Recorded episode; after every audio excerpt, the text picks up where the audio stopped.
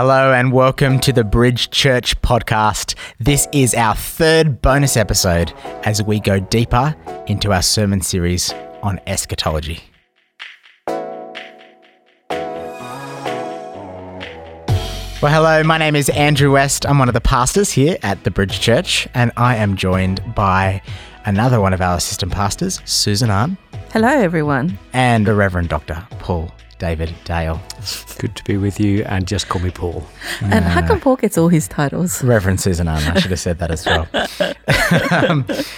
I was just talking to Paul and Susan before. They're a little bit annoyed at me that they have been given this topic and not some of the other topics to come, because today we are reflecting on our sermon a few weeks ago on hell and judgment.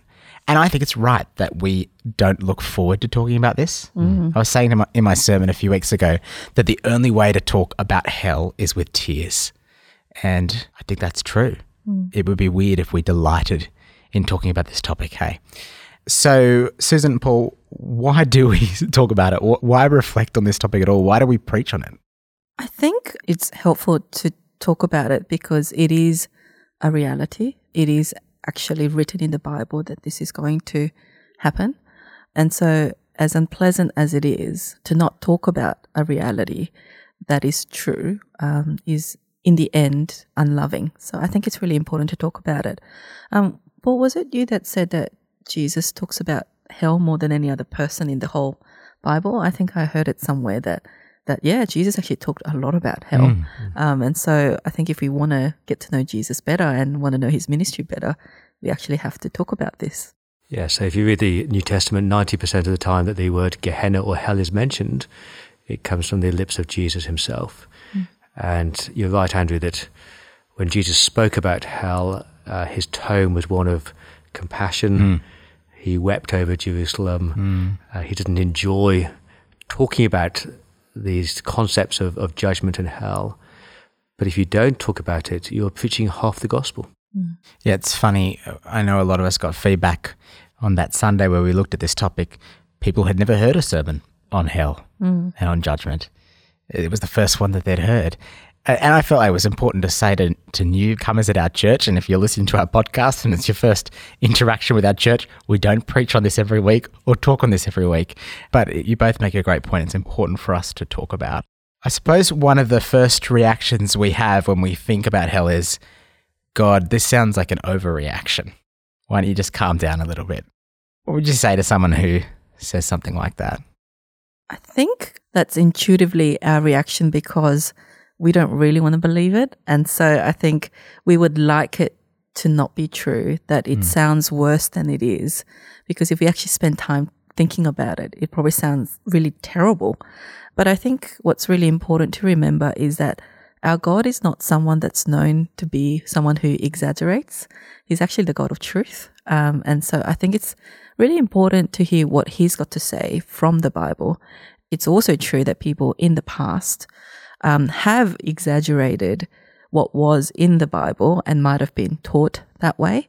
When we actually look at the Bible carefully, then we actually see that what is in there should be understood as it is and not let it be distorted by other people who've come along and tried to say it sounds worse than it is or it's much worse than it is. I think if we understand that God is holy and if we underplay his holiness, then the whole concept of judgment and hell seems over-exaggerated. I think that we underplay his holiness and we settle for less than holy. Mm. And so we don't grasp that actually it's extraordinary that he should welcome sinners like us and we all deserve hell. And so that is my take on it, that it's only over-exaggerated if you have an over-escalated view of yourself and you're worthy of heaven. Because all of us are actually worthy of hell.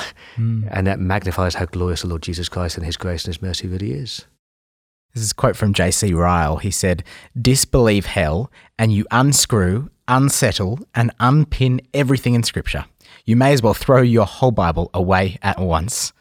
What do you think about that? What happens to the Christian gospel if we just threw away hell? Would it work? No, I don't think it does. If you take away judgment and hell, you take away one of the key aspects of God's character that we love, which is he's a God of justice. We love that he is just when it doesn't involve us. When we look at other people's sinfulness, when we look at how fallen this world is, when we see terrible things happening in the world, we long for justice and we take ourselves out of it. But if you take away God's judgment and justice, you're left with God who is just lovey-dovey and lets us get away with anything and everything.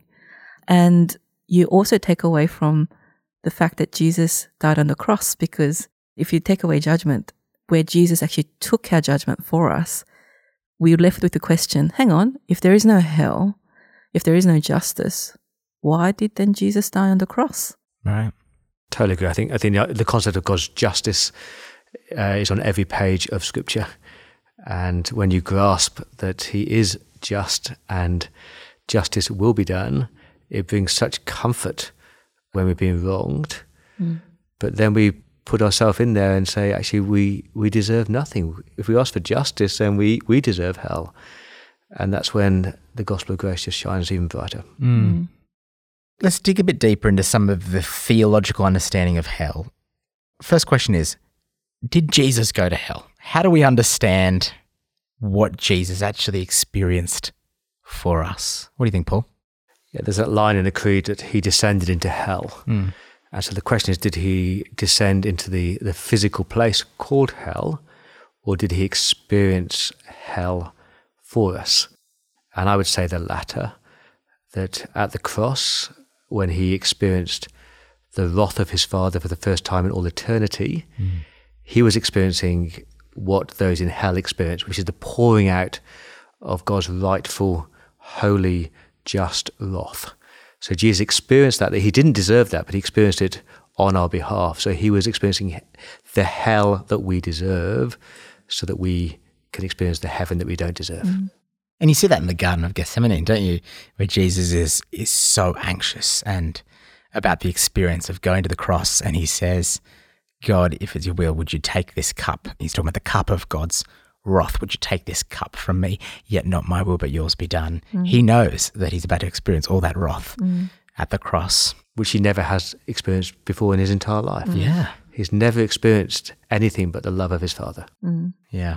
And I think that's what's beautiful. You know, Andrew, as you mentioned, his prayer in the Garden of Gethsemane, he knew that and he still did it for us. You know, how much does he love us? Jesus, in his perfect knowledge, knew what it was going to be like, and he still did it anyway for us. Hallelujah. Mm.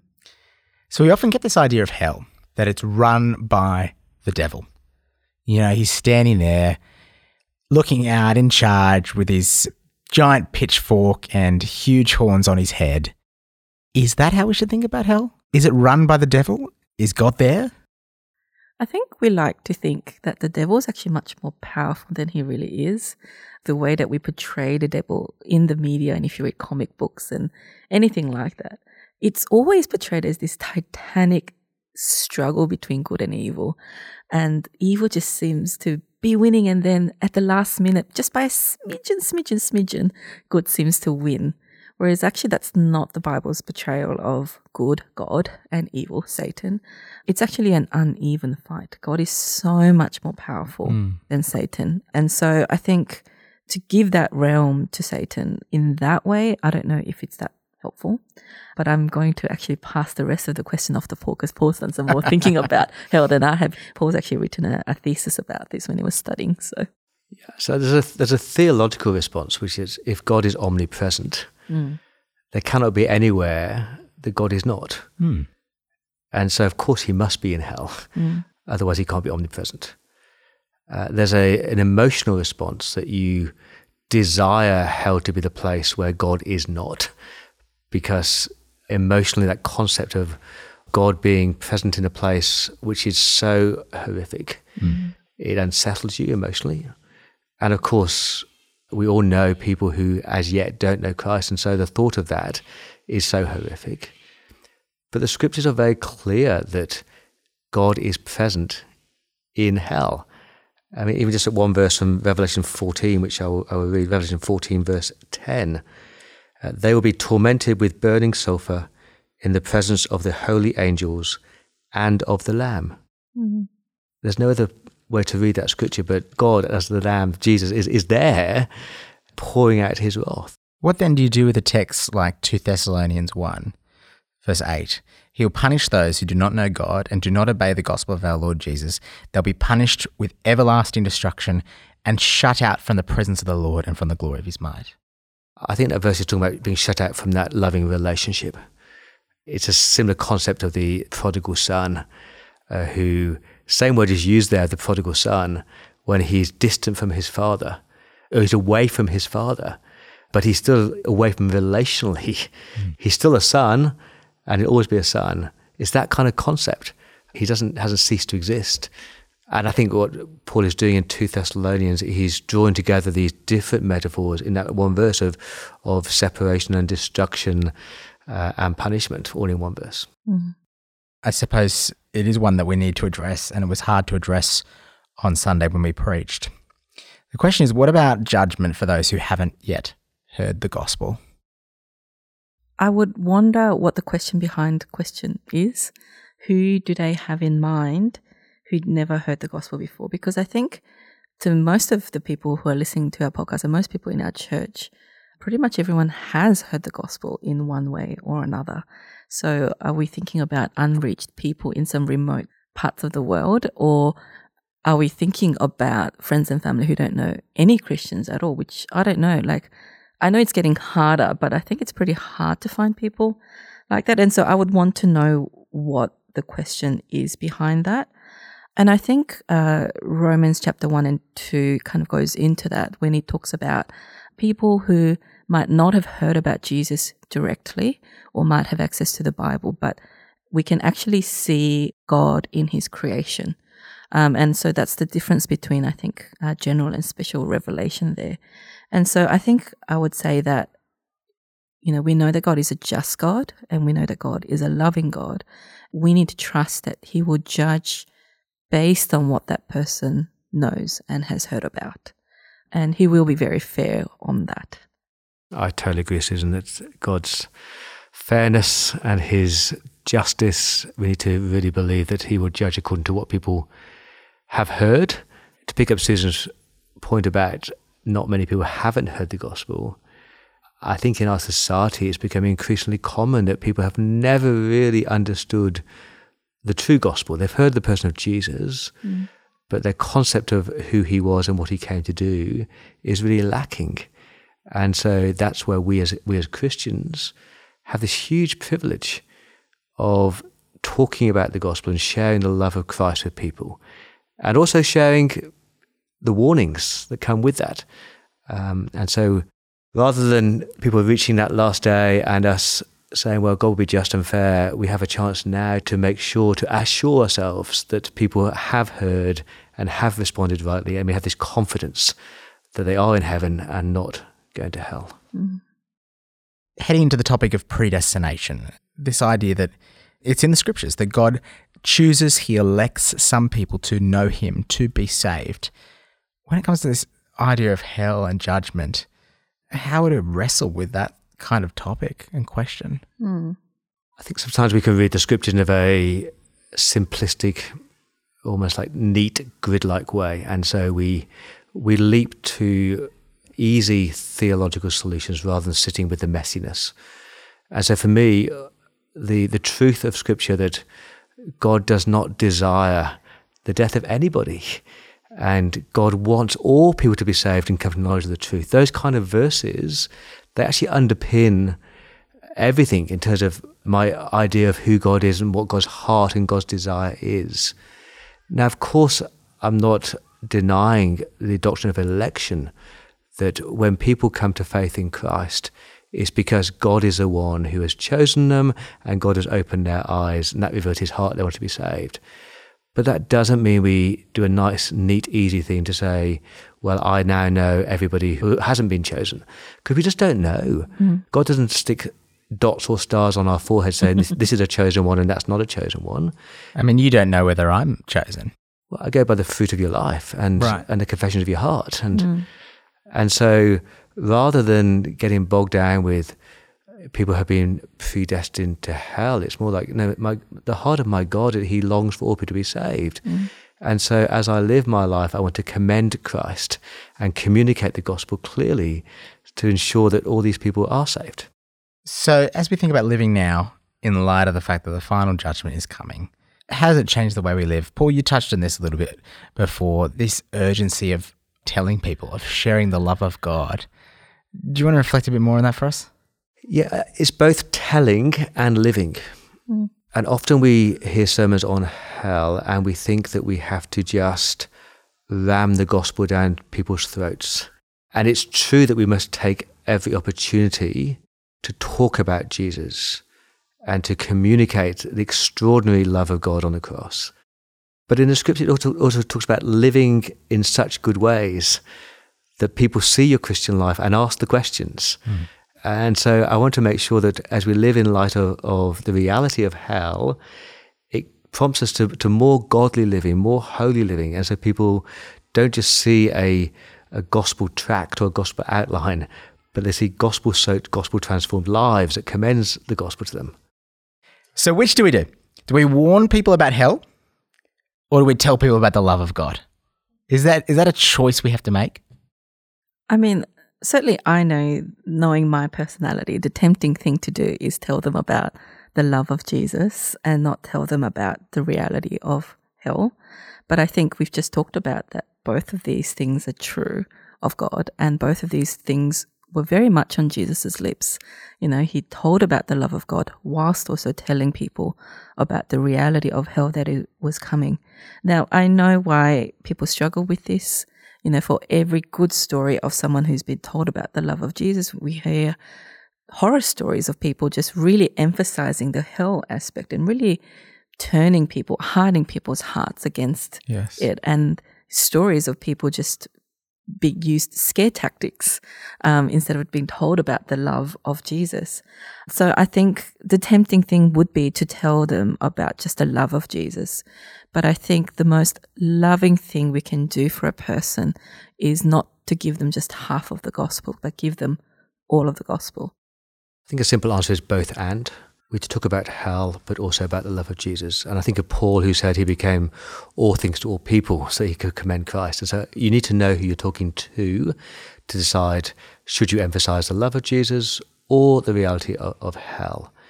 I mean, Jesus did that as he walked on earth. So for those arrogant religious people, he needed to rebuke them and give them the warnings. But for those people like the Samaritan woman, who was very needy and insecure and felt worthless, she didn't need to hear about hell. She needed to hear about the love of her Saviour.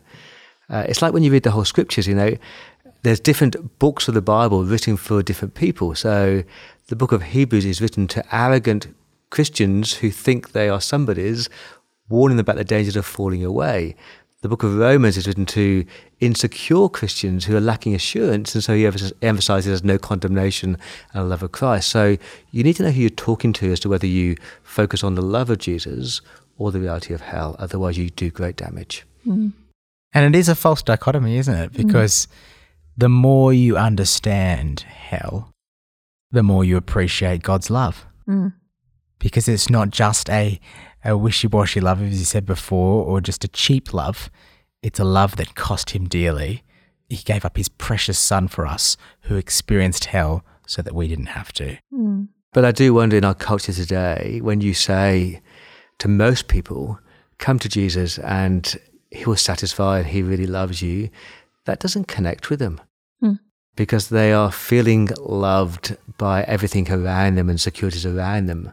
Whereas if you warned people today of the reality of hell, that might actually cause more of a reaction in Sydney today and make them look at the gospel more. Mm. And it was really interesting, like, you know, I had someone tell me that they visited another church at Easter on Good Friday and they found the whole thing really odd and it was really celebratory and really affirming, but it was Good Friday. And she and I were talking about it afterwards and I said, did they talk about sin once? And she said, no, they didn't talk about sin. And so because this was a church that didn't talk about sin, there was no talk of judgment. There was no talk of hell. And so therefore on Good Friday, Jesus dying for us on the cross didn't have any meaning. Mm. And so that Good Friday at that church felt really empty and hollow, and they didn't really even know what they were celebrating at Easter, which is really sad. Easter should be one of the greatest days of our whole year. Well, John 3:16, it's a very famous verse that says, "For God so loved the world that he gave his one and only Son, that whoever believes in him shall not perish, but have eternal life." That is the message we proclaim, the love of God, that if we believe in him, we need not perish, we need not fear judgment. It's that confidence we have as believers. And so one of the things we've been trying to do throughout these bonus episodes is live out the fact that all theology should lead us to worship and praise and honor God. And even a topic like hell, as weighty as it is, we reflect on the love of God and how God has provided a way through his Son to rescue us from hell. I've pleaded with Curtis to come and play us a song. He reluctantly has said yes, and he's here and he's walking across now. He's going to lead us in a song reflecting on John 3:16.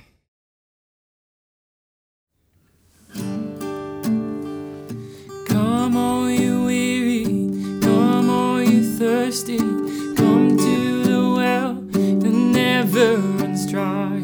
Drink of the water, come and thirst no more. Come all you sinners, come find his mercy. Come to the table, he will satisfy. Taste of his goodness, find what you're looking for. For God so loved the world that he gave us, his one and only Son to save us. Whoever believes in him will live forever. The power of hell forever defeated. Now it is well. I'm walking in freedom. For God so loved, God so loved the world.